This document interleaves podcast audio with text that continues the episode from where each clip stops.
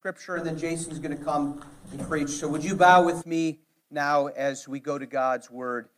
Father in heaven, hallowed be your name. I pray that your kingdom would come. I pray that you'd be hallowed in this room and in our homes and with our families. I pray that you would be hallowed and lifted up. You would be glorified by hearts being moved and melted by your truth, by Jesus Christ, who is both strong and yet kind. Oh God, this morning I pray that your kingdom would come here in this room and in the kids' rooms, that their, te- their, their lessons right now, and in the nursery, and you would protect us from evil. God, this morning I pray that you would guide and bring your kingdom to the local churches around us. I pray that you'd minister to our sister churches in Holly and in Fenton and in Byron and Grand Blanc and Flint. Oh God, I pray that you would just come and work mightily in those congregations this morning. I pray that you'd be with our friends in India like David Livingston, in Cameroon, McPhail Fossies, and in Brazil, the McMasters. God, minister and help them. Oh God, I pray that you would this morning, would you forgive us of our sins as we prayed already, and would you help us to remember and look to Christ alone? Give us daily bread, Father. Minister to us through the word from Luke chapter 7 this morning. God, excite our heart as and help us to see Jesus. He, he really is. Help us in our hearts to see our sin and see the nature of faith and come to you. Help those that are here who may hear this story and say, I've heard this stuff, but I pray that we'd hear it in a new way by your Holy Spirit. God, thank you for bringing the Parks here this morning who've been ministering Chelsea and are then going Hadley. I pray that as they minister to congregations that do not have a pastor, you would help them and strengthen them and give them joy and enliven Pastor Park's words as he preaches your word week by week. Give him joy and zeal and your power as he preaches. And minister to them this morning. Oh God, minister to all our membership, those that are here or watching online, those that are not able to be here this morning. And I pray that you'd minister to visitors and for those that are seeking a church. God, would you just draw them near to you? And I pray that they would love what you love, and that is the body of Christ, joined together, covenanted together to follow Jesus Christ. Oh God, deliver us from every evil, from distractions this morning, from our own flesh and sin, from blinded eyes, and give us a heart of flesh and write your law within our hearts. Would you awaken this morning those who are spiritually asleep or dead? Would you take those that are just crushed by afflictions or difficulties, and would you lift them up? Would you help those that are encouraged just to continue to be encouraged and fix their eyes on Jesus? God, minister now through the preached word, the read word and the preached word. In Jesus' name, amen. Luke chapter 7. I'm going to read the story, and then Jason's going to come and preach. Luke writes, chapter 7, Verse 1 After he had finished all his sayings in the hearing of the people, he entered Capernaum. Now, a centurion had a servant who was sick at the point of death, who was highly valued by him. And when the centurion heard about Jesus, he sent him to the elders and to the Jews, asking him to come and heal his servant. And when they came to Jesus, they pleaded with his, him earnestly, saying, He's worthy to have you do this for him, for he loves our nation, and he is the one who built us our synagogue. And Jesus went with them. He was not far from the house, and the centurion sent friends, saying to him, Lord, do not trouble yourselves, for I am not worthy to have you come under my roof. Therefore, I do not presume to come to you. But say the word and let my servant be healed, for I am to a man set under authority with soldiers under me. I say to one, Go, and he goes, and to the other, Come, and he comes, and to my servant do this, and he does it. When Jesus heard these things, he marveled at him. And turning to the crowd that followed him, he said, I tell you, not even in Israel have I found such faith.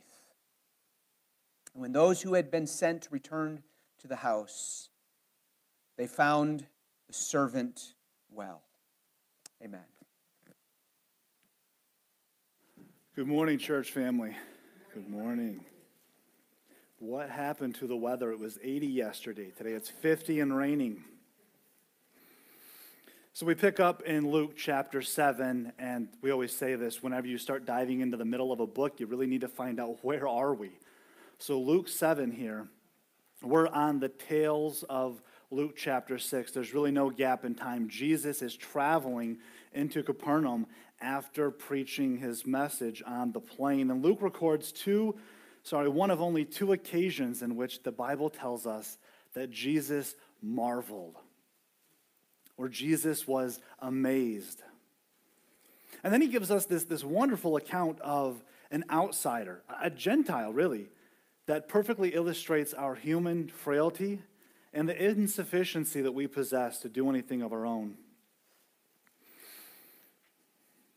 a rope 1,300 feet across and barely two inches in diameter was strung entirely from one side to the other of Niagara Falls.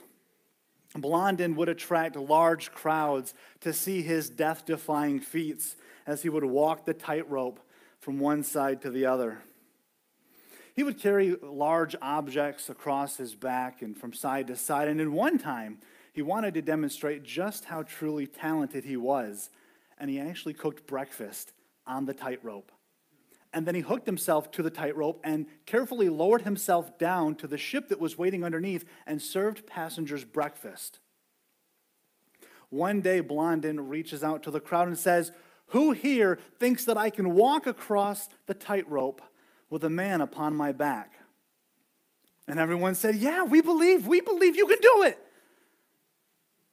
And then he turned to the crowd and he asked a harder question Who's getting on my back? The only sound was the rushing waters below.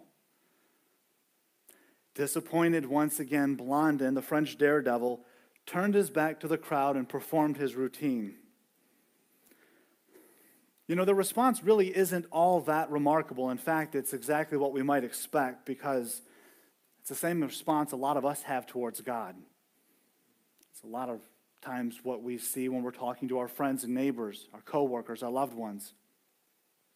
But, but neither having faith in word only, you know, paying lip service, talking the talk, neither having faith in word only or being frozen in fear, not willing to step a foot forward. Neither of those are an appropriate response to our Savior. See, we, we have to possess an active and a living faith, one that is pleasing to God. And here in Luke chapter 7, God answers the question that we all start to ask ourselves right now How? How do we know if we have an active and living faith, one, one that's pleasing to God? The answer begins to unfold for us when we get our first glimpse of the centurion. You see that in verses 2 and 3. How do we know if we have a faith that is pleasing to God? we seek Jesus in crisis. Now, in your modern translation of the Bible, I'm guessing that when you're reading verses 2 and 3, just like I have here in my trusty ESV Reformation Study Bible, it shows the word servant. Other translations might say bondservant, but if you really want to rip the band aid off, let's just call it what it is.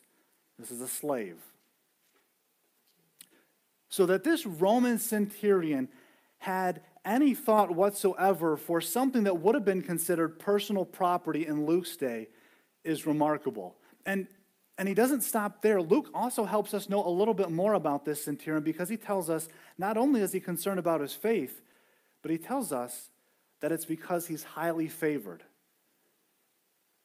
I'm not going to say they're friends by any means, but I'm going to say that he is highly esteemed. He cares about this man's life. And when this man is deathly ill, and we're talking like life is hanging on by a thread here, This dude is almost dead. What does he do? Does he hem and haw over what he should have done to prevent it from escalating so far? Does he just throw in the towel and say, you know what, I tried everything, I'm done, I'm sorry? No, he's not paralyzed by fear, he's motivated by crisis. Whenever there's a potential for great loss, the centurion looks to take action. And as soon as news of Jesus reached him, he jumped at the chance to do something. Now, what did he hear about Jesus? Now, we don't know specifically, but the Bible does tell us this centurion's in Capernaum. Luke chapter 4 says that Jesus was in Capernaum before, and he healed a man who had an unclean spirit. Now, maybe that's what he heard. Maybe he heard something else, but whatever it was, it intrigued him and instilled in him this undefatigable faith that said, My friend, or my, my highly esteemed slave, my servant, he needs healing that I can't provide. I'm going to reach out to this Jesus guy, this, this man of God who's clearly got power that I don't have, and I'm going to see if he'll help. Because there is power in Jesus. And when we are in crisis, crisis, we're helpless to do anything else on our own. But you know, this wouldn't be the first time somebody reached out to God in crisis. Imagine bringing home your newborn son. For some of you, that may have happened recently. Imagine bringing home your newborn son and you get an Amber Alert on your phone, and it, and it startles you because it's loud and the baby's sleeping. You really weren't expecting this. But then it really unsettles you because you cannot believe what you're reading. The president has just enforced an executive action for the betterment of this country. Every male child under the age of three is to be executed on site. Federal agents are already en route cooperation is mandatory. Sound familiar? I mean, because this is really the same nightmare that Moses' parents lived through. But God. We see, we, we read that, that there was this guy, this Pharaoh in Egypt, and he wanted to get rid of the Hebrews. So he was going to have his men go around and start catapulting babies into the Nile. And these parents didn't sit there and quake in fear, they had faith in God. We read about this in Hebrews 11, where it says, that by faith, when Moses was born, he was hidden for three months by his parents because they were not afraid of the king's edict. And they were commended through their faith. They couldn't just sit helplessly. They had to take action. They had to seek God in crisis because theirs was a faith that was living and active, a faith that was pleasing to God. And if we're going to have that sort of faith, brothers and sisters, we have to seek Jesus in crisis. We don't turn inward, we turn upward. We have to do this because there's too much on the line and there's not a moment to spare. But what constitutes a crisis? What, does this look like in our lives? Well, when there's a crisis, we're typically thinking about the opportunity for great loss. So for some of us today, and I know we're all Christians and our life is just fine because we told six people today, oh, we're just fine, had a great week. I know you're all doing just fine this morning, but for some of us, if we're real with ourselves, our marriages are crumbling. Our relationships with our kids are non existent. Our hope that we know where the next meal is coming from or that we'll have a job in three months is very quickly fading away. We've got crisis. There are people we know who are sick in the hospital today, and honestly, we don't, we don't know what's going to happen. We know God's in control, but we just don't know, and we can't do anything about it. So, when we've got these crises on our hands, we have this wonderful reminder in this story from the gospel of the centurion's faith. We have a person that we can seek. We've got Jesus, you guys. We've got someone we can seek. We don't have to cast lots. We don't need a sacrificial goat. We don't need to sacrifice anything. We just need to cry out to God, our Savior. Listen, guys, don't run to the self help books first. Run to Jesus. Don't run to alcohol first, it's just going to hide the problems. Run to Jesus. Don't run to your group of buddies or your group of ladies so you can just whine and moan and have that misery loves company thing so you feel justified that you're doing all that you're supposed to be doing and they're the ones that are wrong. Run to Jesus. Satan is going to tell you that all you have to do is keep trying harder. Keep trying harder. Try harder next time. The next time, you won't flip the middle finger when he cuts you off in traffic. Next time, you're not going to look at porn when your parents are sleeping. Next time, you're going to say sorry to your spouse first, even if you're pretty sure she was wrong. Next time, you're going to have courage. And you just have to try a little bit harder next time when your friends are talking about politics or the hot button issues of the day and they just start running your Savior's name through the mud. Next time, try harder to speak up and don't be a coward. And I promise you, brothers and sisters, as long as you keep on believing that all you have to do is try harder, you're going to be stuck in this hamster wheel. You're not going to make any progress, guys. We have to turn to Jesus. We've got to run to Him. He's the answer. He's one who's going to give us the courage we need. He's going to bring healing. He's going to fix the problems, but we have to submit to Him. So let's get off the hamster wheel of self help. Let's cling to Him. Let's, let's refuse the lie that all we have to do is try harder. Because in our own strength, we stand no chance. Now, we know that we have a great faith, an amazing faith, an active and living faith, one that is pleasing to God if we seek Jesus in crisis. But how should we seek him? Well, verse 6 tells us we should seek him in humility. St. Augustine, I was teaching the kids this morning about church history, and uh, we were talking about St. Augustine. I tell everyone he's my ancient friend. I stole that term from somebody else. I can't get credit for that one. But St. Augustine was once asked, What is the first step to heaven? And he said, Humility. And then he was asked again, What's the second step to heaven? And he said, humility. You know where this is going. He was asked a third time, What is the third step to heaven? To which he responded, Humility. You see, we see here in the story of this centurion, how did he approach Jesus? And I'll tell you, he approached him with all humility. He cast aside every bit of achievement, every shred of, of self esteem he had, and he approached the Savior with humility. And this is how we should come to God. Verse 3 tells us that we have a Gentile, a Roman centurion, approaching Jesus, but very indirectly. He sent Jewish elders to reach out to Jesus, who's a Jew. And for those of you who don't have a whole lot of church history or church background, you thought the Michigan and Ohio State rivalry was bad. Doesn't even compare. The Jews and Gentiles, not good. And so we've got this Gentile who's reaching out to Jesus through an intermediary here.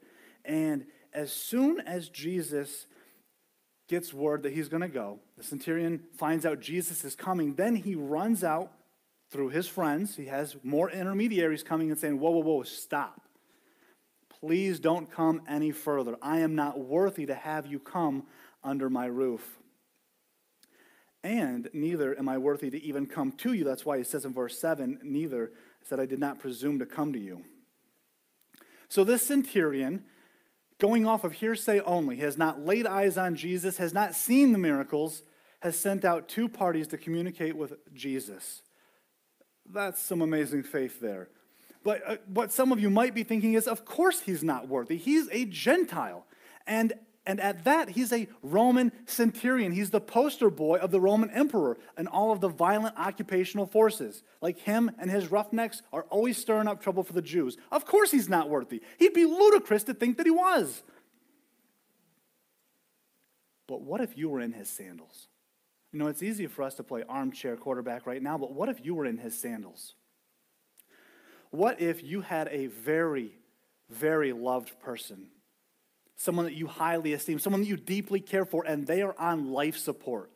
They're in the hospital, they're hooked up to all sorts of wires and gadgets, and you have to convince the world's foremost neurosurgeon, who, by the way, just gave a TED talk that went viral, you've got to convince them to skip their flight to Chicago and come to London.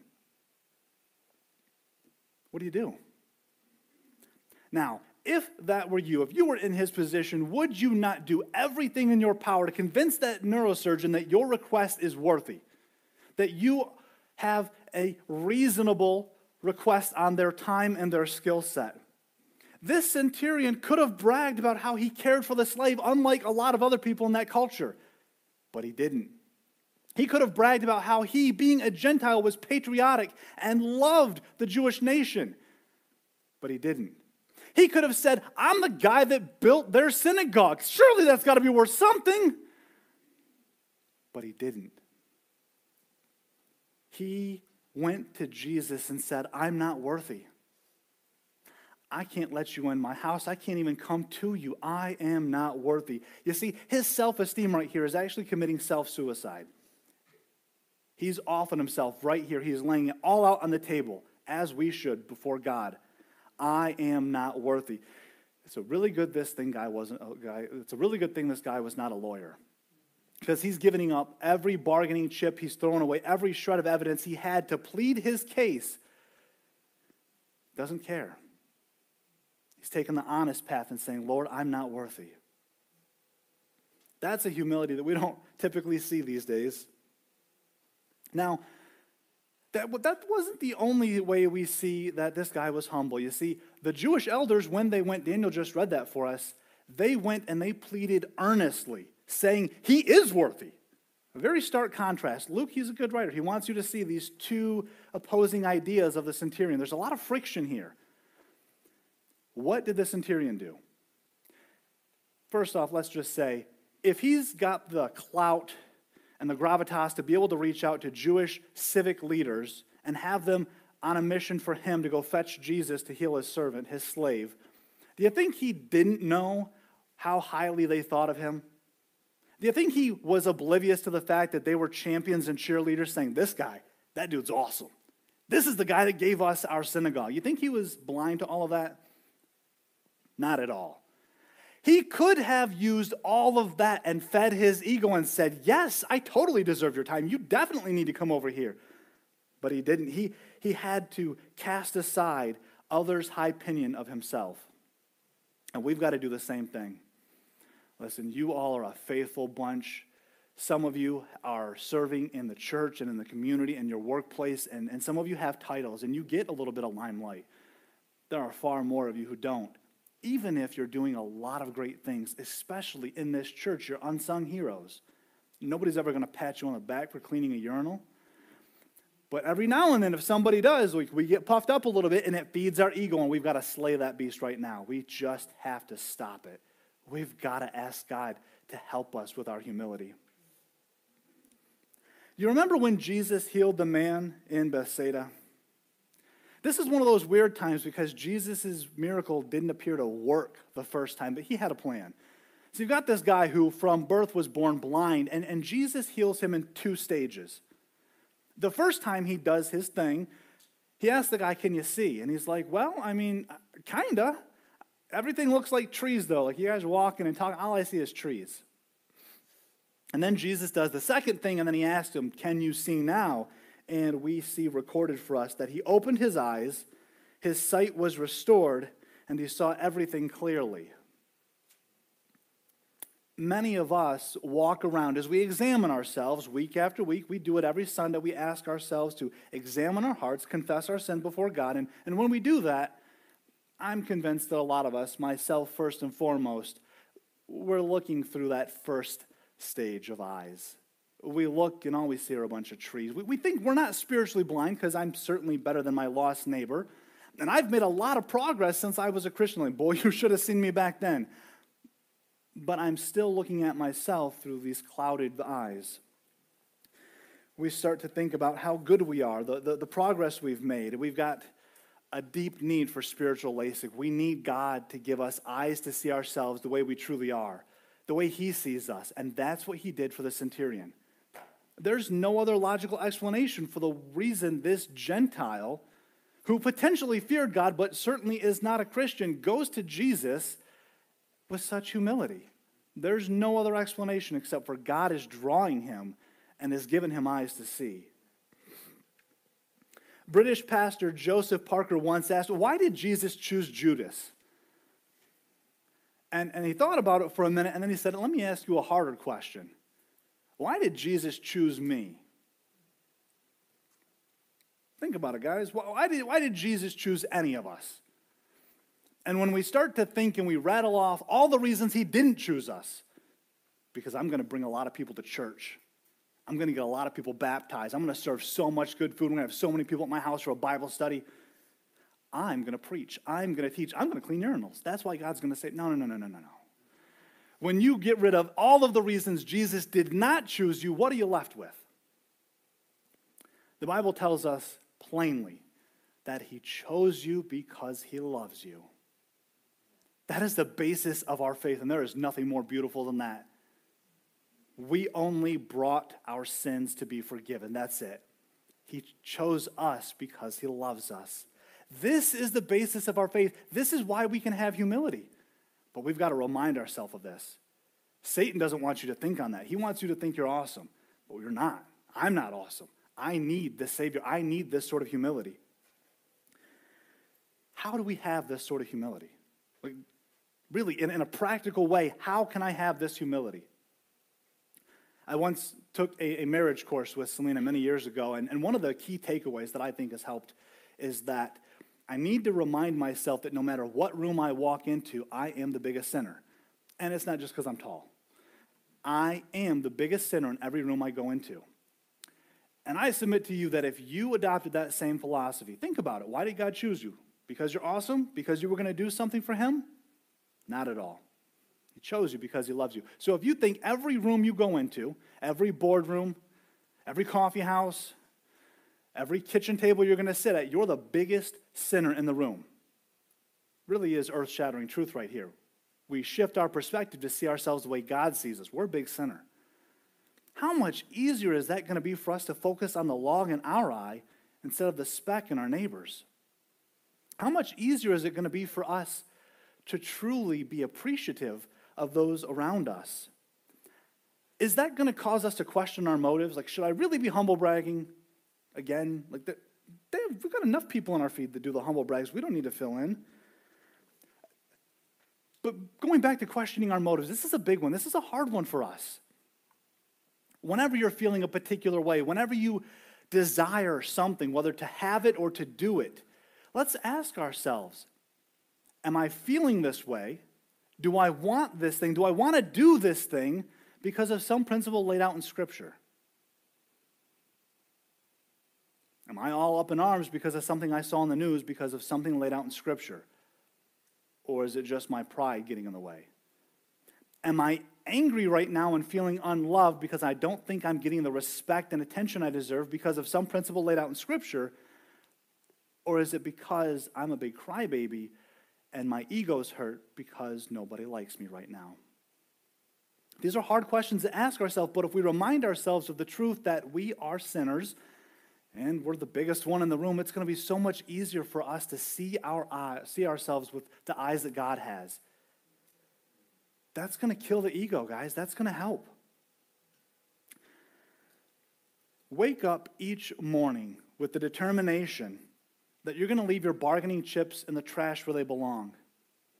Your accolades don't impress God. You are never going to put Him in your debt. You are never going to come to Him and say, You owe me. It's not how it works. We think that in the boardroom. We think that when we have performance reviews and we're trying to negotiate a raise. Sometimes we think that with our kids I brought you into this world, I'll take you out. You need to obey me. Sometimes we treat our spouses not too differently. But if we see ourselves and everything around us the way God sees us and everything around us, we're talking dysfunctional family relationships, crazy neighbors, unruly bosses, oppressive parents. I know, we've all been there. We're going to realize we don't deserve anything better. Look at the way they treated Jesus. We need to be faithful. We need to be obedient. We need to seek Jesus in our crisis with humility.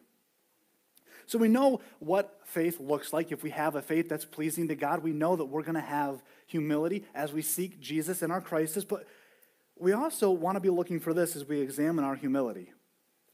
We want to make sure that we're seeking Jesus with confidence. And you see that here in verses 7 and 8. But say the word and let my servant be healed. For I too am a man set under authority with soldiers under me, and I say to one, Go, and he goes, and to another, Come, and he comes, and to my servant, Do this, and he does it. We read earlier that the centurion sent for Jesus as soon as he heard about him. And again, even this far in the sermon, I can't help but think, what in the world did he hear about Jesus? I mean, maybe it's because we grew up in a more skeptical age, but this guy is only going off hearsay. He's going off of first and second hand accounts. And yet he sent two parties to fetch Jesus and communicate because he knows he's not worthy. Wow, and then it just kind of hits you, right? That we have a lot more in common with this centurion than we thought. Last time I checked, none of us here have ever laid eyes on Jesus either. And we're only going off of first and second hand accounts in this word. The proof's in the pudding, though, right? We, we have the word of God. So that's where our faith comes from. That's where we get this confidence. Maybe, just maybe, some of the people have spread news to this centurion about how there was a voice that crashed out from heaven when Jesus was being baptized by John the Baptist, saying, This is my beloved Son, in whom I am well pleased. Listen to him. Luke shows us that we must believe the miracles of Jesus. That's what the centurion did, and his faith was rewarded. If ours is to be a faith that is living and active, a faith that is pleasing to God, we have to believe the miracles and the words of Jesus. This guy could have sent for anyone, but he sent for a rabbi who was extremely, extremely loved and extremely hated.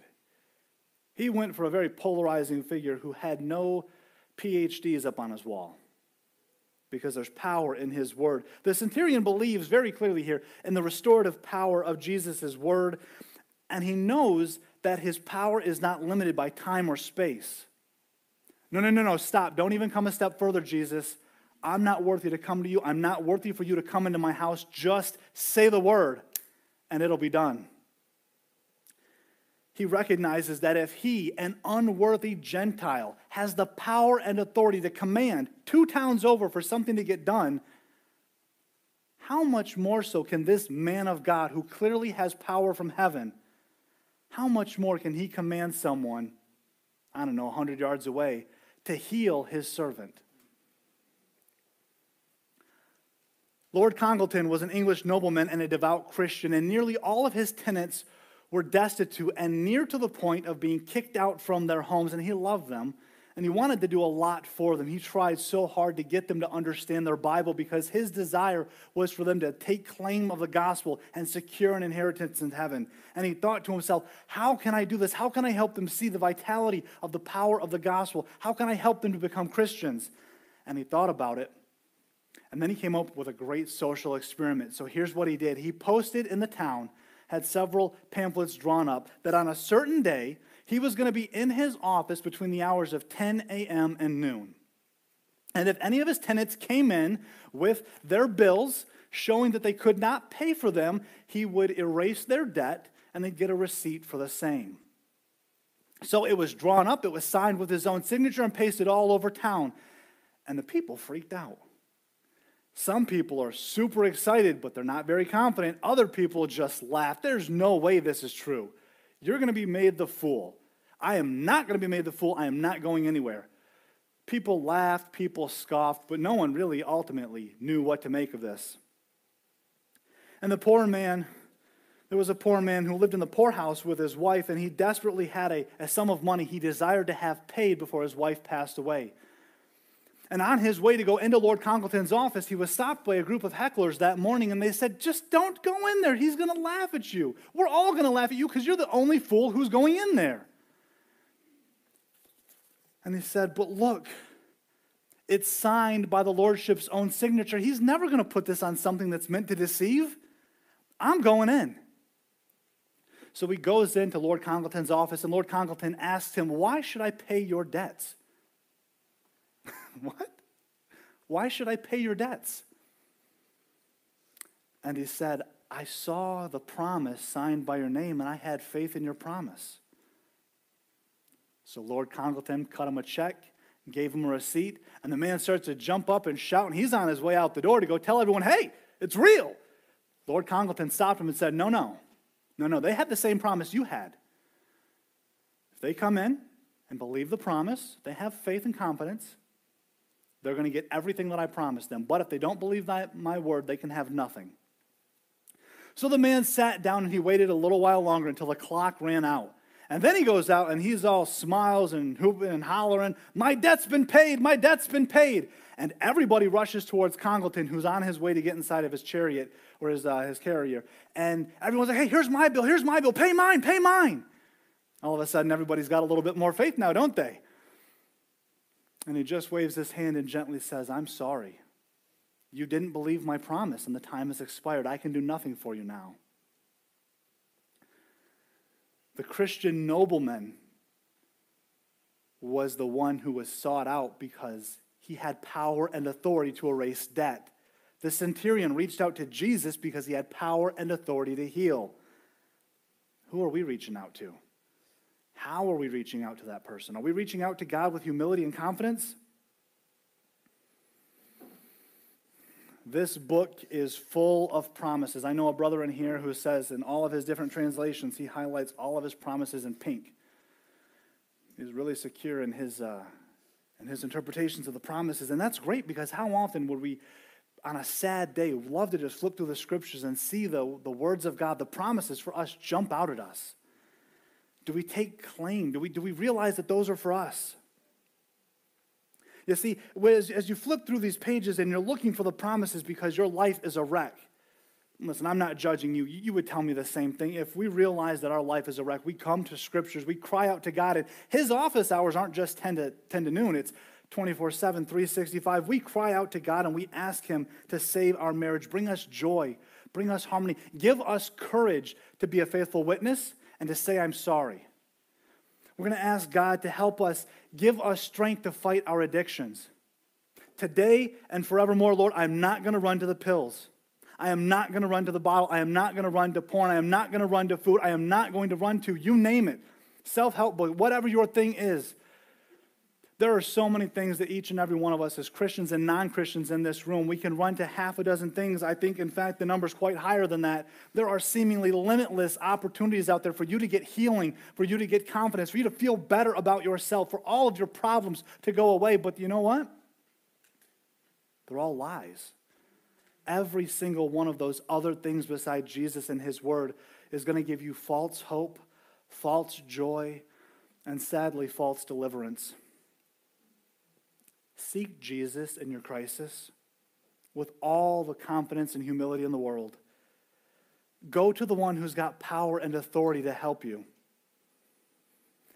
Verse 9, when Jesus heard these things, talking about the centurion who says, No, no, no, stop, just say the word, I know it's going to be done. When Jesus heard these things, he marveled at him. Jesus, the Son of God, who is God Himself, who was there at creation, marveled. And it's the only time Jesus ever marveled in a good way. The other time, he was pretty disgusted with the lack of faith he found in Israel. But now he finds faith in a Gentile, someone who was not really programmed to believe.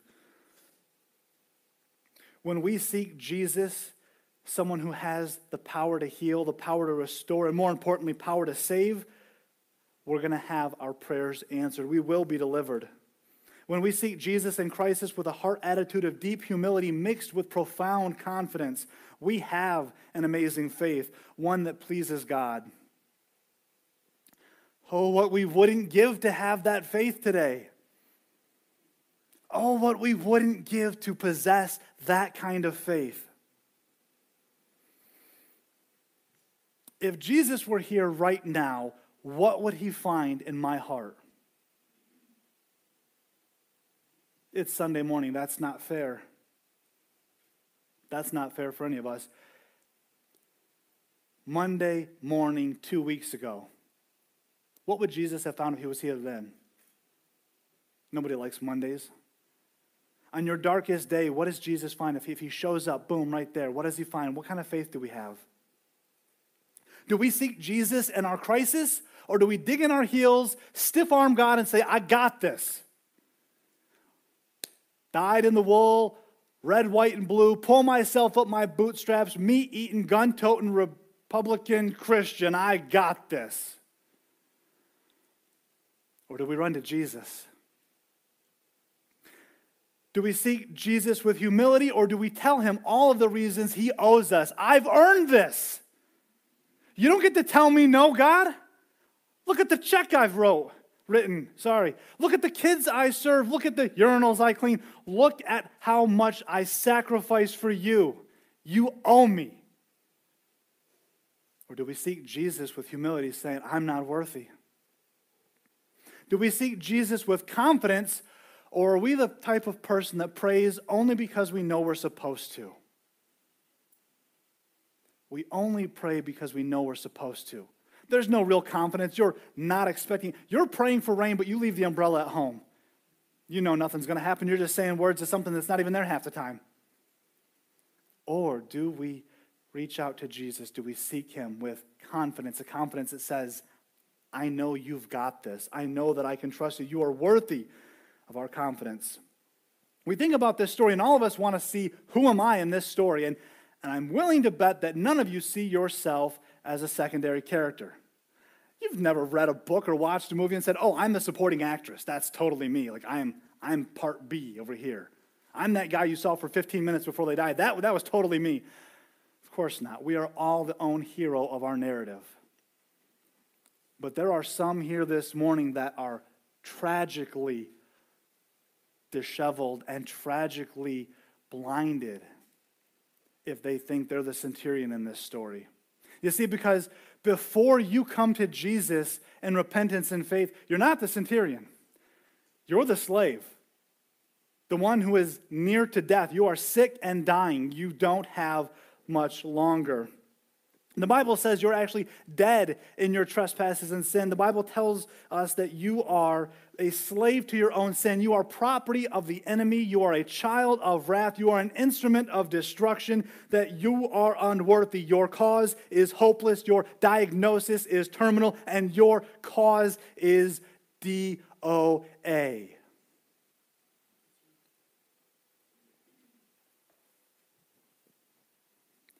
But God saves sinners. God saves sinners.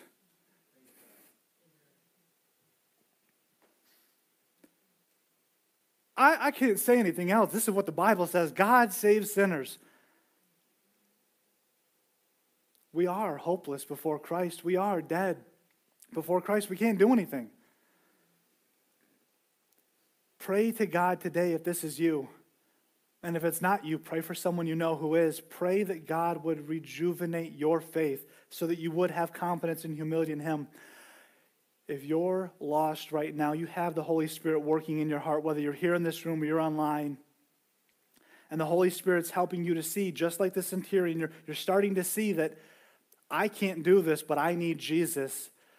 Cry out to him today. He has power and authority to save you from the pits of hell. He has power to heal you from the inside out.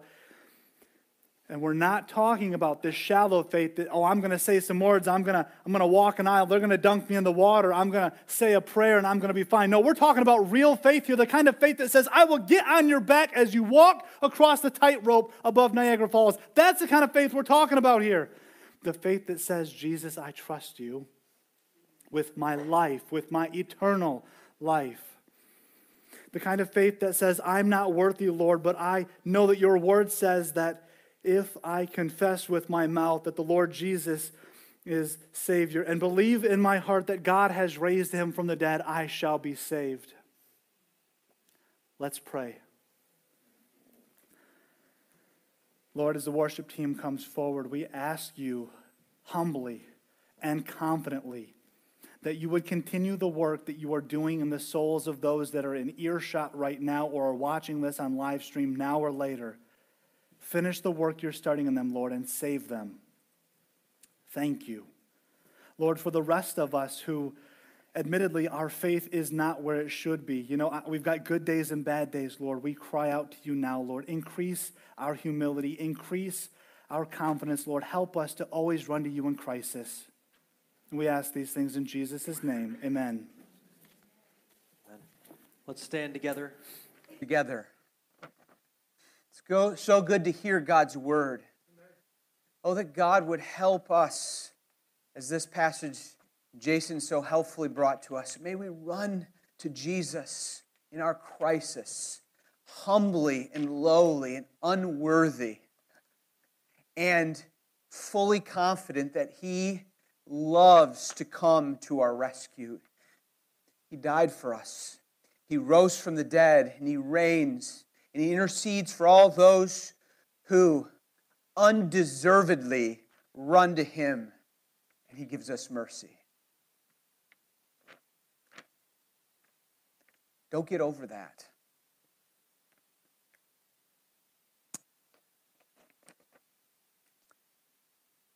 God, help us to not get over that. Help us to share that with others. Amen. Before I give the benediction, I just want to share a few things with you. Some announcements, and I want to I want to give out two things as well. First of all, uh, starting next Sunday night, I know some of you can't maybe every time, every week, but we are going to begin a college and career small group gathering that's going to meet a lot of Sunday evenings at 6 o'clock with a lot of meals included, including this coming Sunday at 6 o'clock at the Whitehead's house in Fenton. We'll be texting you out, sending out his email. There is a sign up out here. A lot of you have already responded through that Google form that was texted out, but if you didn't know about it, we'd love to have you. We're going to go, we're going to start a study. I'm going to be part of it, and several others are going to help lead this about help, Lord, help my unbelief. I believe, but I want to truly understand what does it really mean to radically, truly do what Jason talked about, truly believe on the Lord Jesus. I want it to be real. We're going to gather uh, next Sunday night at 6 o'clock. It's for those who are seniors in high school into their 20s. Secondly, there is a women's conference coming here at this church. It's going to be a day conference that starts around 9:30, goes into the middle afternoon. It's going to be on Mother's Day Eve. That's May 8th, and we'd love to have you join us and sign up out here right after. It's $15 per person because it includes a meal and a book. Um, there's a lot of preparation going that. I'm going to be one of the speakers, Molly, some of the women in the church here on different subjects, small little, small little talks on God's great gift to us. God's great gift to us prayer and trial and family and motherhood and, and, and womanhood. And we hope that you're able to come to that conference. And we want not just grown women to come, but teenage girls, young gals, bring your daughters with you. We'd love to have them join us on that day. That's May 8th.